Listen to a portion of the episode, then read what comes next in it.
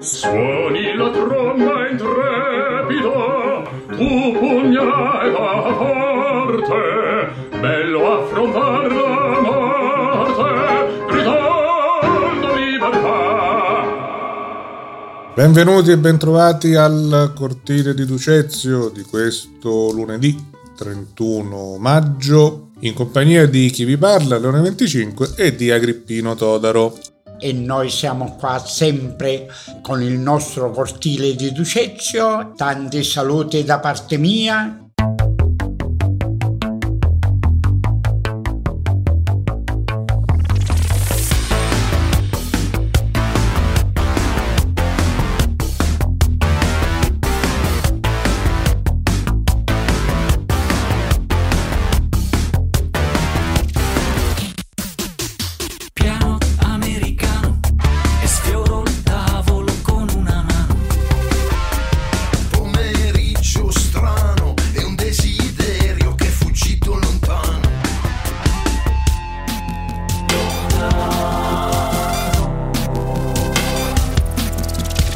E questa settimana abbiamo da raccontarvi qualcosa in merito ad un evento che, che è avvenuto alcuni giorni fa a Mineo, nella parrocchia di Santa Maria, che sta vedendo presenze di sacerdoti che abitualmente non frequentano Mineo, e in particolare è passato a trovarci Monsignor Umberto Pedi, e ha presentato un suo lavoro, un suo saggio, un corposo studio storico che è uscito di recente ed è dedicato ai pastori della Chiesa Calatina.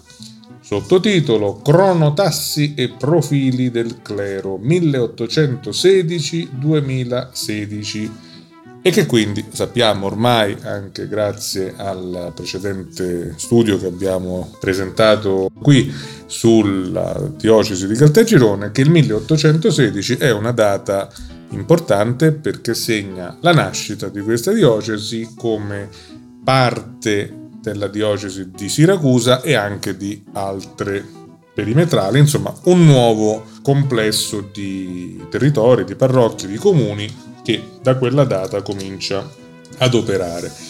E l'amico Agrippino Todaro ha conosciuto l'autore, è stato partecipato a questo incontro e ha avuto in omaggio questo bel libro, e quindi ci racconta qualcosa del suo contenuto. In occasione delle festività della Regina degli Angeli, che anche quest'anno la manifestazione esterna non viene celebrata per il motivo che tutti sappiamo bene, il Don Tino ha organizzato una settimana prima ogni sera un incontro con dei preti diversi. Mi parlava, dice, viene eh, Don Umberto Pedi, presenterà un bel libro per quanto riguarda diversi preti eh, della diocesi. Oh cavolo, quindi ho pensato c'è qualcosa che riguarderà pure Mineo. E così la sera che ha celebrato messa questo Monsignor Pedi, naturalmente ci sono andato, l'ho ascoltato e poi ho ascoltato pure la sua presentazione.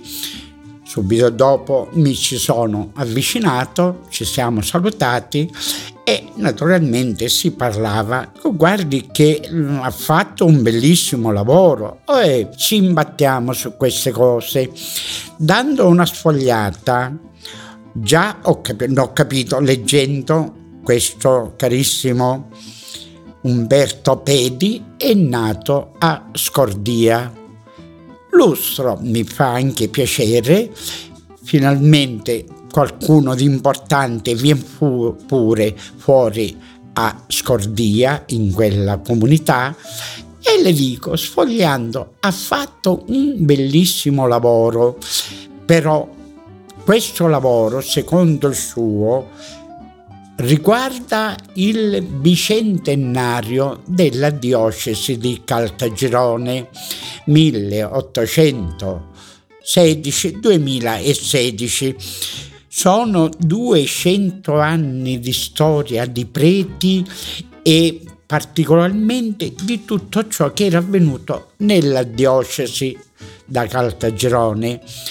Da premettere è un lavoro completo e non è diverso di quello che fece nel centocinquantesimo anniversario della diocesi di Caltagirone. Quel lavoro fu presentato di Don Antonino Stella. Quello è un lavoro molto di meno, ma questo è molto più approfondito. Don Antonino Stella lo devo pure ricordare perché ha fatto un buon lavoro per quanto riguarda un nostro concittadino, il tenente cappellano Agrippino Ialuna. Lui ha fatto un bel lavoro riguardante quel nostro concittadino. Tornando al lavoro che ha fatto minuziosamente Monsignor Umberto Pedi, avrà lavorato tanto, ha fatto un lavoro certosino e si raccolgono i frutti prima o poi, perché se ne dovrebbero fare tante in diverse occasioni di ricerche di questo tipo. Chiaro, con i mezzi che abbiamo noi oggi avrà fatto ricerche telematiche, ricerche via internet, ma ci sono state le ricerche che si è dovuto spostare direttamente nei propri comuni, e sappiamo che i comuni della diocesi sono tanti, tanti, ma prima, in origine, quando era nata la diocesi, guardate che comp- comprendeva pure Gela, Butera, Mazzarino, Riesi e Niscemi, tutti facevano parte della diocesi di Caltagirone. Poi, con la venuta delle altre diocesi, naturalmente questi nuovi comuni che io ho menzionato sono dovuti passare chi alla diocesi di Piazza Armerina. Qualcuno potrebbe dire: perché Piazza Armerina e non Enna? E questa sembra una cosa, perché la diocesi in un capoluogo di provincia è una cosa bellissima. Purtroppo non è, si è verificato di esserci la diocesi ad Enna e hanno preferito Piazza Armerina, perché spostandosi l'arcivescovo di Catania andando ad Enna non fu ben accolto per diversi motivi, e allora il vescovo, che era ospite in un famoso palazzo a Enna, se ne è dovuto scappare di notte, e allora disse: Enna non sarà mai sede di una diocesi, ed è stato preferito Piazza Armerina. Sono in due parole spiegato il motivo perché Enna non è sede di diocesi.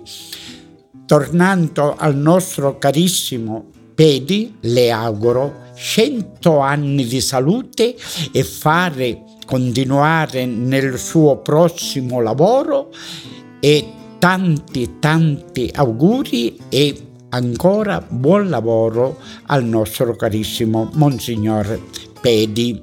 Ecco, sarà molto interessante anche per noi che in particolare abbiamo raccolto un qualche notiziola qua e là sulla storia lontana e vicina del paese di Mineo, andare un po' a ricavare da questo ampio eh, volume pieno di notizie qualche informazione in più rispetto alla tradizione orale, che è molto ricca ma a volte manca un po' di precisione, su quella serie di sacerdoti di cui uno hai ricordato, il tenente Ialuna, ma sono stati molti altri nati originari a Mineo nei vari periodi e che hanno operato sia fuori che nel proprio paese.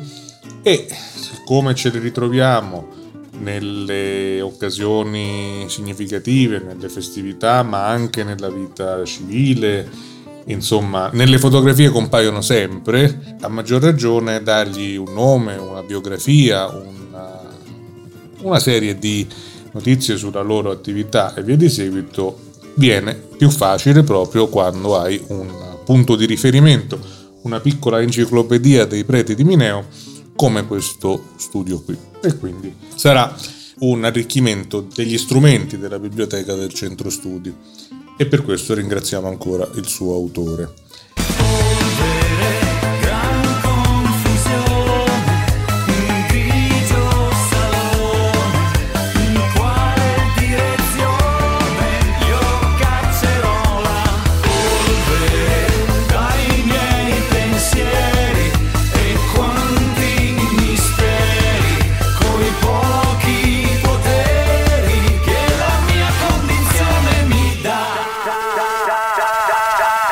Il nostro appuntamento settimanale, come sapete, riguarda proprio i cenni storici su Mineo dello studioso del passato Giuseppe Receputo Gulizia.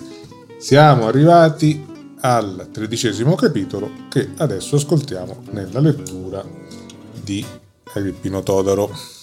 Continuiamo con il capitolo tredicesimo, il Balchino e un altro guaio per Mineo.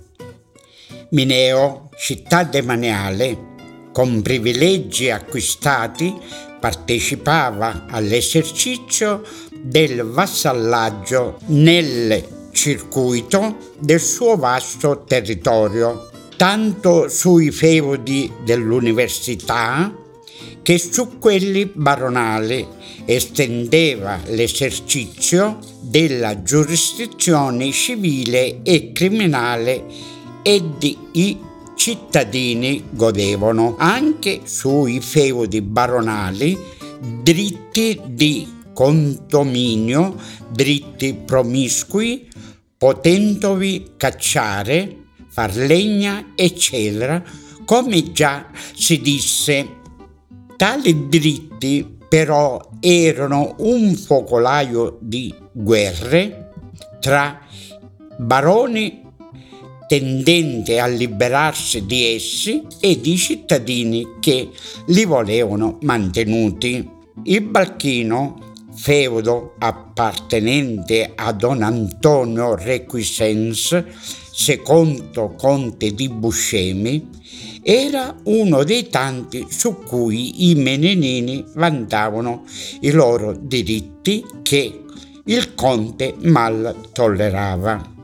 Al tempo delle penurie e restrettezze del comune, il primo settembre del milleseicentoquattordici, erano stati eletti Narciso Portaro, Marsilio de Agusta e Nunzio Ialuna giurati, Don Alvaro Romano sindaco dei nobili, Paolo Portaro sindaco dei borghesi e Paolo Astuto dei maestri. I giurati avevano incarico dell'amministrazione del comune ed in seguito ebbero il titolo di senato e l'onore della toga con il Real Decreto di Ferdinando terzo del dieci luglio del milleottocentosei. In detto consesso i sindaci rappresentavano le rispettive caste delle quali emanavano. Fu durante l'amministrazione di detti giurati che il conte tentò scuotere le servitù che gravavano sul Balchino. Nei primi di maggio del milleseicentoquindici, cinque cavalieri menenini, Alvaro Romano, Paolo Portaro, Orazio Scirotta, segreto ora segretario, Vincenzo Costantino ed Antonio Ialuna, si portarono armati al Balchino per arrestare chi con la violenza impediva l'esercizio dei loro diritti ai cittadini di Mineo. Furono ostilmente ricevute e fra i cinque cavalieri e quasi ottanta occhiolesi assoldati dal conte si impegnò una fiera zuffa I vassalli del conte furono vinti, alcuni si diedero alla fuga e molti disarmati furono portati a Mineo e rinchiusi nel castello.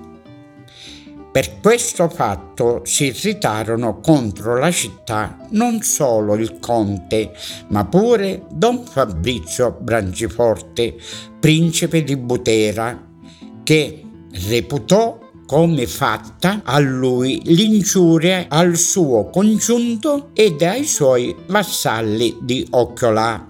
Gli ufficiali di detta città dichiararono rei banditi i cinque cavalieri di Mineo ed il Branciforte chiese una esemplare punizione al viceré del tempo Pietro Geron, duca di Ossona, terribile tiranno del quale sono acquisite alla storia le ingiustizie, i soprusi e le esecuzioni.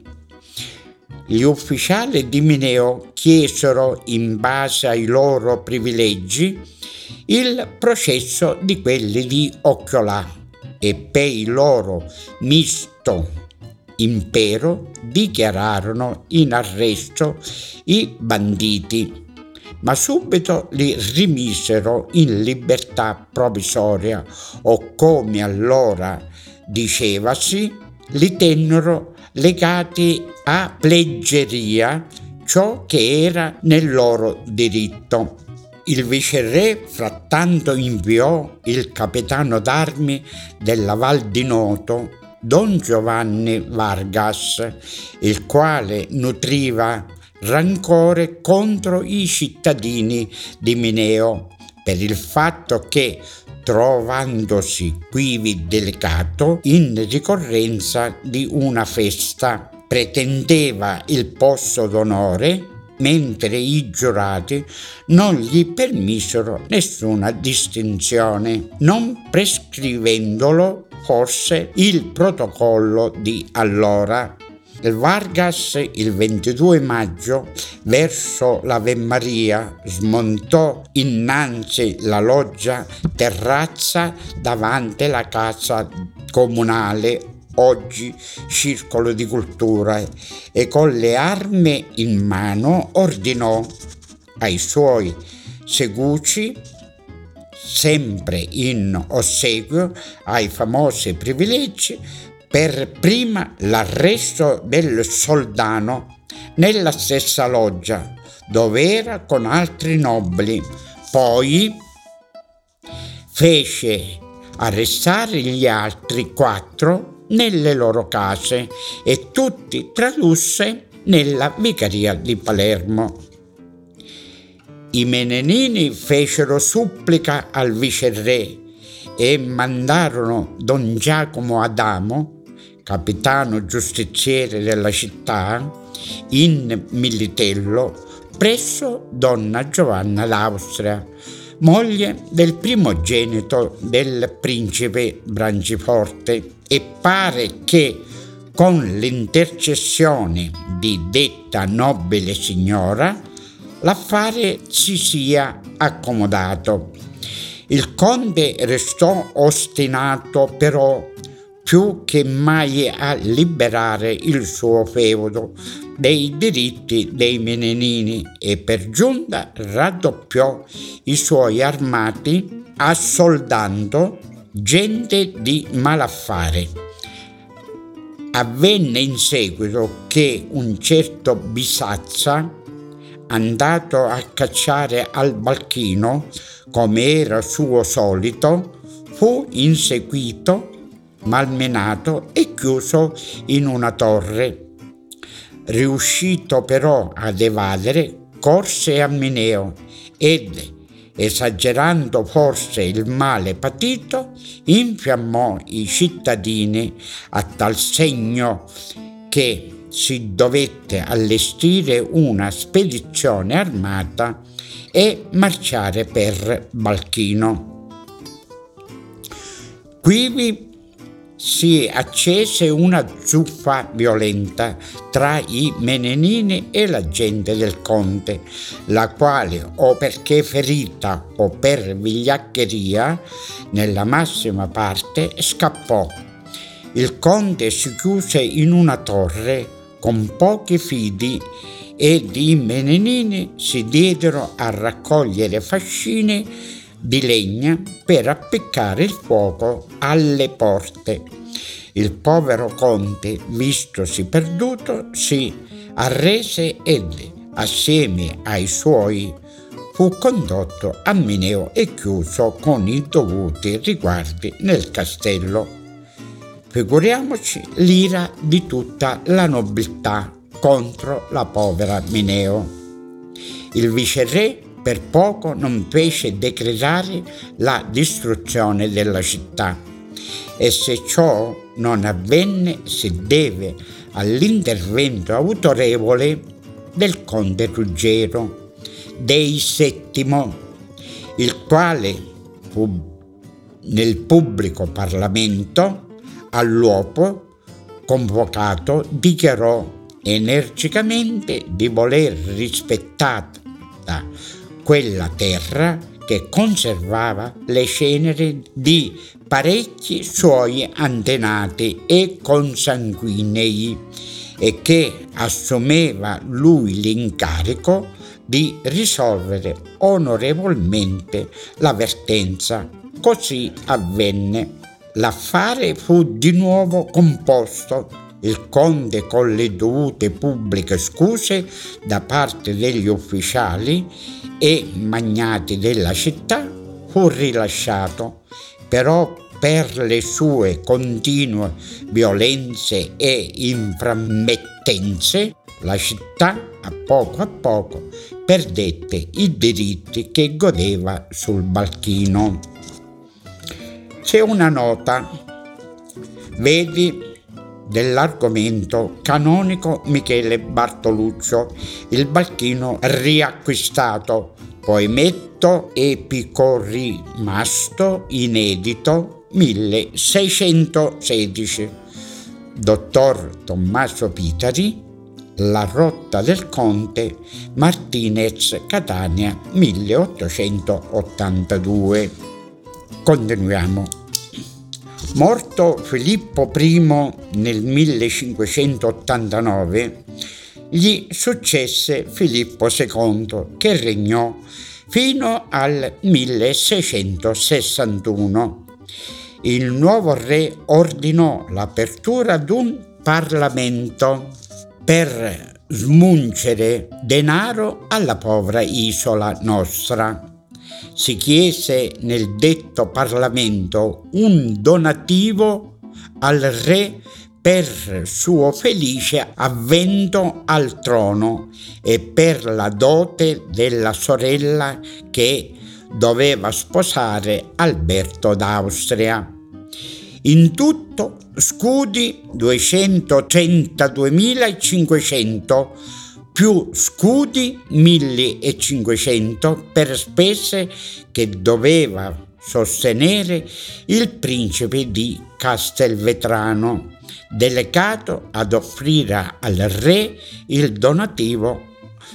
Alla città fu imposta la sua quota di detto donativo. Una grande carestia desolava nel milleseicentoquattordici i cittadini.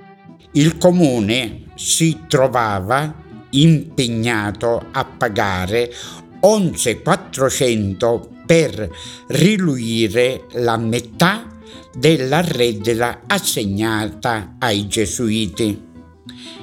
Ad onta delle enormi gravezze imposte, le entrate non uguagliavano le spese.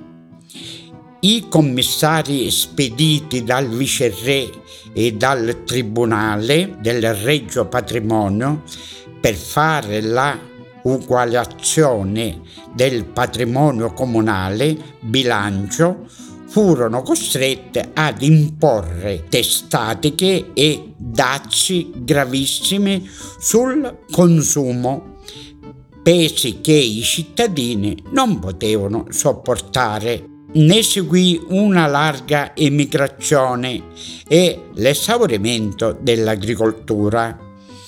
Nel milleseicentoquindici il dissesto finanziario era al colmo. Il comune aveva addosso i commissari del percettore per non aver potuto pagare le tante regge, l'appalto delle gabbelle, data la carestia, era diminuito di duemila scudi e, come se ciò non bastasse, un altro malanno capitò alla povera città.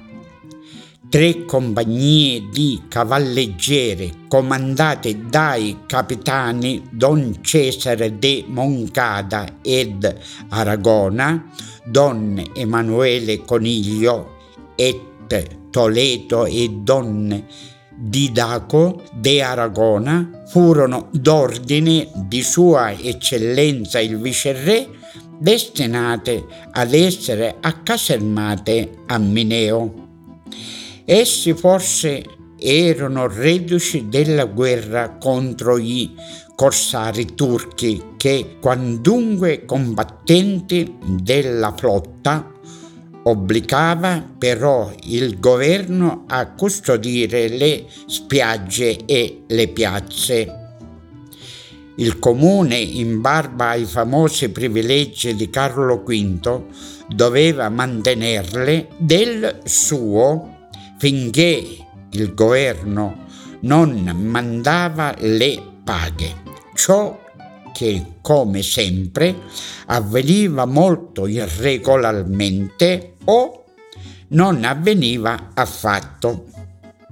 Il mantenimento di queste tre compagnie poteva dar sfondo all'esausto patrimonio comunale, e i giurati, per salvare la situazione, corsero ai rimedi e chiesero al viceré il permesso di convocare il Consiglio del Popolo, onde ottenere di prendere in bolla millequattrocento ed occorrendo altri seicento per spendersi in paga alle dette truppe, che richiedevano trecentosei al mese. Sembra però che i soldati sloggiassero di lì a non molto ed il paese respirò dopo aver sacrificato millecentosettanta i giurati. Col resto del mutuo poterono ristorare le finanze del comune.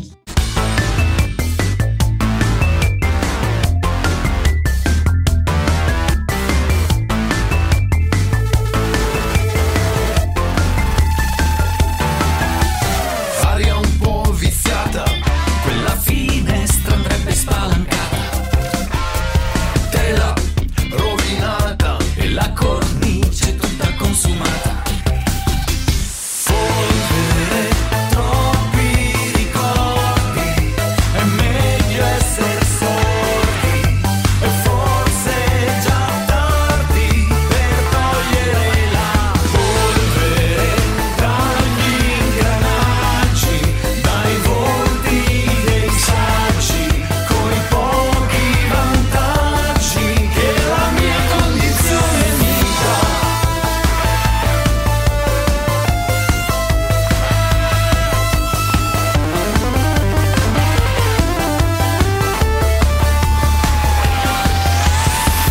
Continueremo nella prossima puntata con la lettura di Receputo Gulizia. Anche questa settimana abbiamo l'appuntamento con Luigi Capuana, i suoi racconti, le sue novelle per i più giovani. Oggi è la volta della novella che si intitola Serpentina. C'era una volta un re e una regina. La regina era incinta. Un giorno passò una di quelle zingare che van dicendo la buona ventura e il re la fece chiamare. Che partorirà la regina? Maestà, un serpente. quelli trasecolarono, e che dovevano farne? Ammazzarlo appena nato? Allevarlo? Dovevano allevarlo. La povera regina dette in un pianto dirotto: chi avrebbe allattato una bestia così schifosa? Lei sarebbe morta dal terrore. E poi se le mordeva il seno: maestà, non abbiate paura, avrà un dente soltanto, un dente d'oro. Infatti la regina partorì un bel serpentello verde nero, che subito, appena nato, sguizzò di mano alla levatrice, attaccòsi alla poppa della mamma e si mise a poppare. Quando fu addormentato, il re gli aperse la bocca e vide che aveva davvero un dente soltanto, un dente d'oro. Però, siccome non voleva che quella loro disgrazia si risapesse, fece dire che la regina aveva partorito una bella bimba, che era chiamata Serpentina. Serpentina cresceva rapidamente e quando apriva la bocca il suo dente d'oro straluccicava. Un giorno ripassò quella zingara e il re la fece chiamare. «Dimmi l'avventura di Serpentina». «Buona o cattiva, maestà?» «Buona o cattiva?» La zingara prese in mano la coda di Serpentina e si mise ad osservarla attentamente. Scrollava la testa. «Zingara, che cosa vedi da farti scrollare la testa?» «Maestà, veggo guai». «E non c'è rimedio?» «Maestà, bisognerebbe interrogare una più sapiente di me, la fata Gobba». «Oh, dove trovare questa fata Gobba?» «Prendete del pane e del vino per otto giorni e camminate sempre diritto, badiamo, senza voltarvi indietro. All'ottavo giorno vi troverete avanti a una grotta. La fata Gobba abita lì». «Va bene», disse il re, «partirò domani». Prese le provviste per otto giorni e si mise in cammino. Quando fu a mezza strada, «Maestà, maestà!» Stava per voltarsi, ma si ricordò della raccomandazione della zingara e tirò dritto. Un altro giorno, ecco dietro a lui un urlo di una creatura umana. «Ai, m'ammazzano, ai!» Il re si fermò, irresoluto. Quel grido strappava l'anima e stava per voltarsi, ma si ricordò della raccomandazione e tirò dritto. Un altro giorno, ecco alle sue spalle un gran rumore, come di cavalli che corrano al galoppo. «Bada, bada!» Spaventato stava per voltarsi, ma si ricordò delle raccomandazioni della zingara e tirò dritto. Giunto davanti alla grotta cominciò a chiamare: «Fata Gobba, fata Gobba!» «Gobba sarai te!» rispose una voce, e il povero re, sentitosi un po' di peso sulle spalle, si tastò. Gli era proprio spuntata la gobba. Ed ora che fare? Come tornare indietro con quella mostruosità? Risolse di tornare di notte perché nessuno lo vedesse. La regina, accortasi di quel gonfiore sulle spalle, gli domandò: «Maestà, che portate addosso?» «Porto la mia disgrazia», e raccontò com'era andata. La regina risolse di tentar lei. Fra loro donne si sarebbero intese meglio. Fece le sue provviste di pane e vino per otto giorni e partì. A metà strada: «Maestà, maestà!» Lei sbadatamente si volta e si trova tornata al punto donde era partita. «Pazienza, ricomincerò». La seconda volta, più in là di mezza strada, ecco alle sue spalle un gran rumore come di cavalli che corrano di galoppo. «Bada, bada!» Presa dallo spavento, si volta e si trova di nuovo al punto donde era partita. Allora da scaltra disse al re: «Maestà, turatemi le orecchie col cotone e versatevi su della cera, così non sentirò nulla e potrò arrivare dalla fata Gobba, altrimenti non ci sarà verso». Il re le turò le orecchie a quel modo e lei partì. Giunta davanti alla grotta, si sturò le orecchie e picchiò. Picchia, ripicchia, non rispondeva nessuno. Lei non voleva chiamare e dava all'uscio col bastone a due mani. «Chi è?» urlò finalmente una voce. «Chi cercate?» «Sono io, cerco la fata». «Quale fata? Delle fate ce n'è tante». «La fata Gobba», gli scappò di bocca. «Gobba sarai tu!»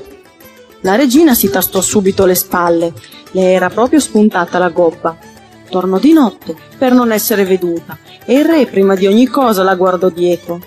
«Maestà, che portate addosso?» «Porto la mia disgrazia», e raccontò com'era andata. «E tutto questo per Serpentina, schiacciamogli la testa, la mala fortuna ci vien per lei». Il re non sapeva risolversi. Non era sangue loro? «Farò di mio capo», disse fra sé la regina, e di nascosto al re chiamò una guardia di palazzo. «Prendi questa cassettina e vattene in un bosco. Quando sarai lì farai una catasta di legna, ve la metterai su e darai fuoco. finché non sia consumata non dovrai tornare indietro. Maestà, sarà fatto. Intanto il re ordinava gli si chiamasse la zingara. Dimmi l'avventura di Serpentina. Buona o cattiva, maestà? Buona o cattiva? Maestà, Serpentina corre pericolo di morte, e se muore Serpentina tutto il regno va in rovina. Che pericolo può correre nelle stanze reali? Maestà, non è più lì! Quando il re apprese quello che sua moglie aveva fatto, cominciò a strapparsi i capelli. La loro rovina era compiuta. Ah, povera Serpentina, dove tu sei? E una voce lontana, lontana. Maestà, sono nel bosco. E che tu fai? Sento strani rumori. Il re ordinò: mi si sele il miglior cavallo della mia scuderia. Montò a cavallo e via, come un fulmine, per la strada del bosco. Di tanto in tanto si fermava. Serpentina, dove sei? Maestà, in mezzo al bosco. Ora la voce era più vicina. E che tu fai? Maestà, ho troppo caldo. Il re conficcava gli sproni nei fianchi del cavallo. Avrebbe voluto che volasse, ma quando fu in mezzo al bosco vide una gran fiamma. Serpentina, dove tu sei? Maestà, in mezzo al bosco. La voce era vicinissima. E che tu fai? Pelle nuova, maestà. Il re corse alla catasta in fiamme e, senza curar di scottarsi, tirò la cassettina fuori della brace. La perse in fretta e furia e vide scappar fuori una ragazza di belle forme, se non che aveva la pelle tutta squamosa, come quella d'un serpente. Troppo in fretta, maestà. Ora non potrò più maritarmi. Serpentina non aveva avuto il tempo di far la pelle nuova e dava in un dirotto pianto, era inconsolabile. Lasciatemi qui sola, anderò dalla fata gobba. Non potendola persuadere altrimenti, il re l'abbandonò in mezzo al bosco e tornò al palazzo reale.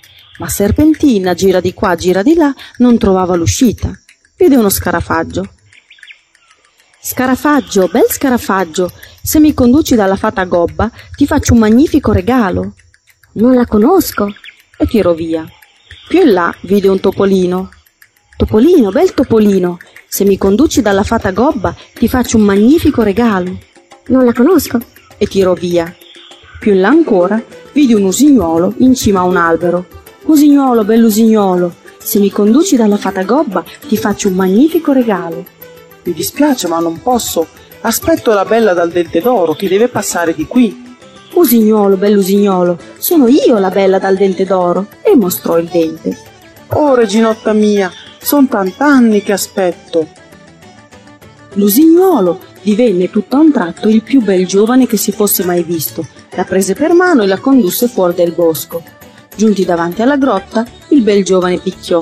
Chi siete? Sono io, Serpentini. Chi volete? La fata regina. La grotta si spalancò e si vide il gran palazzo della fata gobba, ma bisognava dirle fata regina, se no se l'aveva a male. Benvenuta, figliuola mia, t'aspettavo da un pezzo. Questo giovine è figlio d'un regnante. Una maga gli aveva fatto un incantesimo, per romperlo ci voleva la ragazza dal dente d'oro. Ora dovrete sposarvi. La reginotta con quella pelle squamosa era un orrore. La fata gobba cominciò a strusciarla da capo a piedi e in poco d'ora la mondò, in guisa che non pareva più lei, era così bella che abbagliava. La regina, come intese che Serpentina stava per tornare, montò sulle furie. Se vien lei partirò io e la nostra cattiva sorte. Ma saputo che quella recava l'unguento da far sparire le gobbe, ne andò incontro col re e con tutta la corte. Fecero grandi feste e vissero tutti felici e contenti. E noi citrulli ci mettiamo i denti.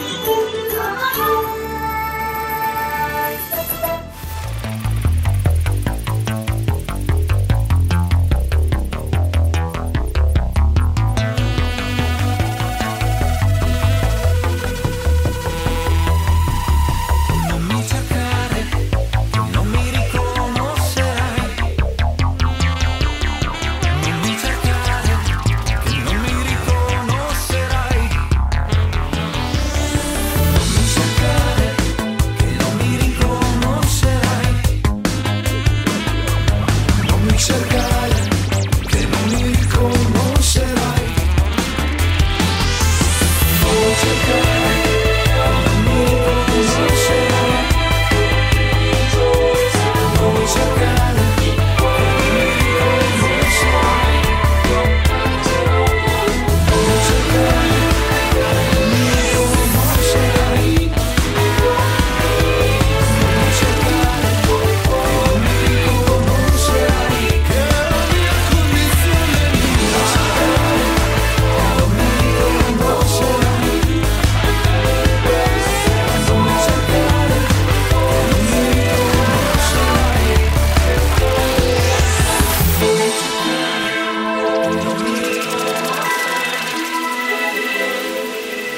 devi cercare e non mi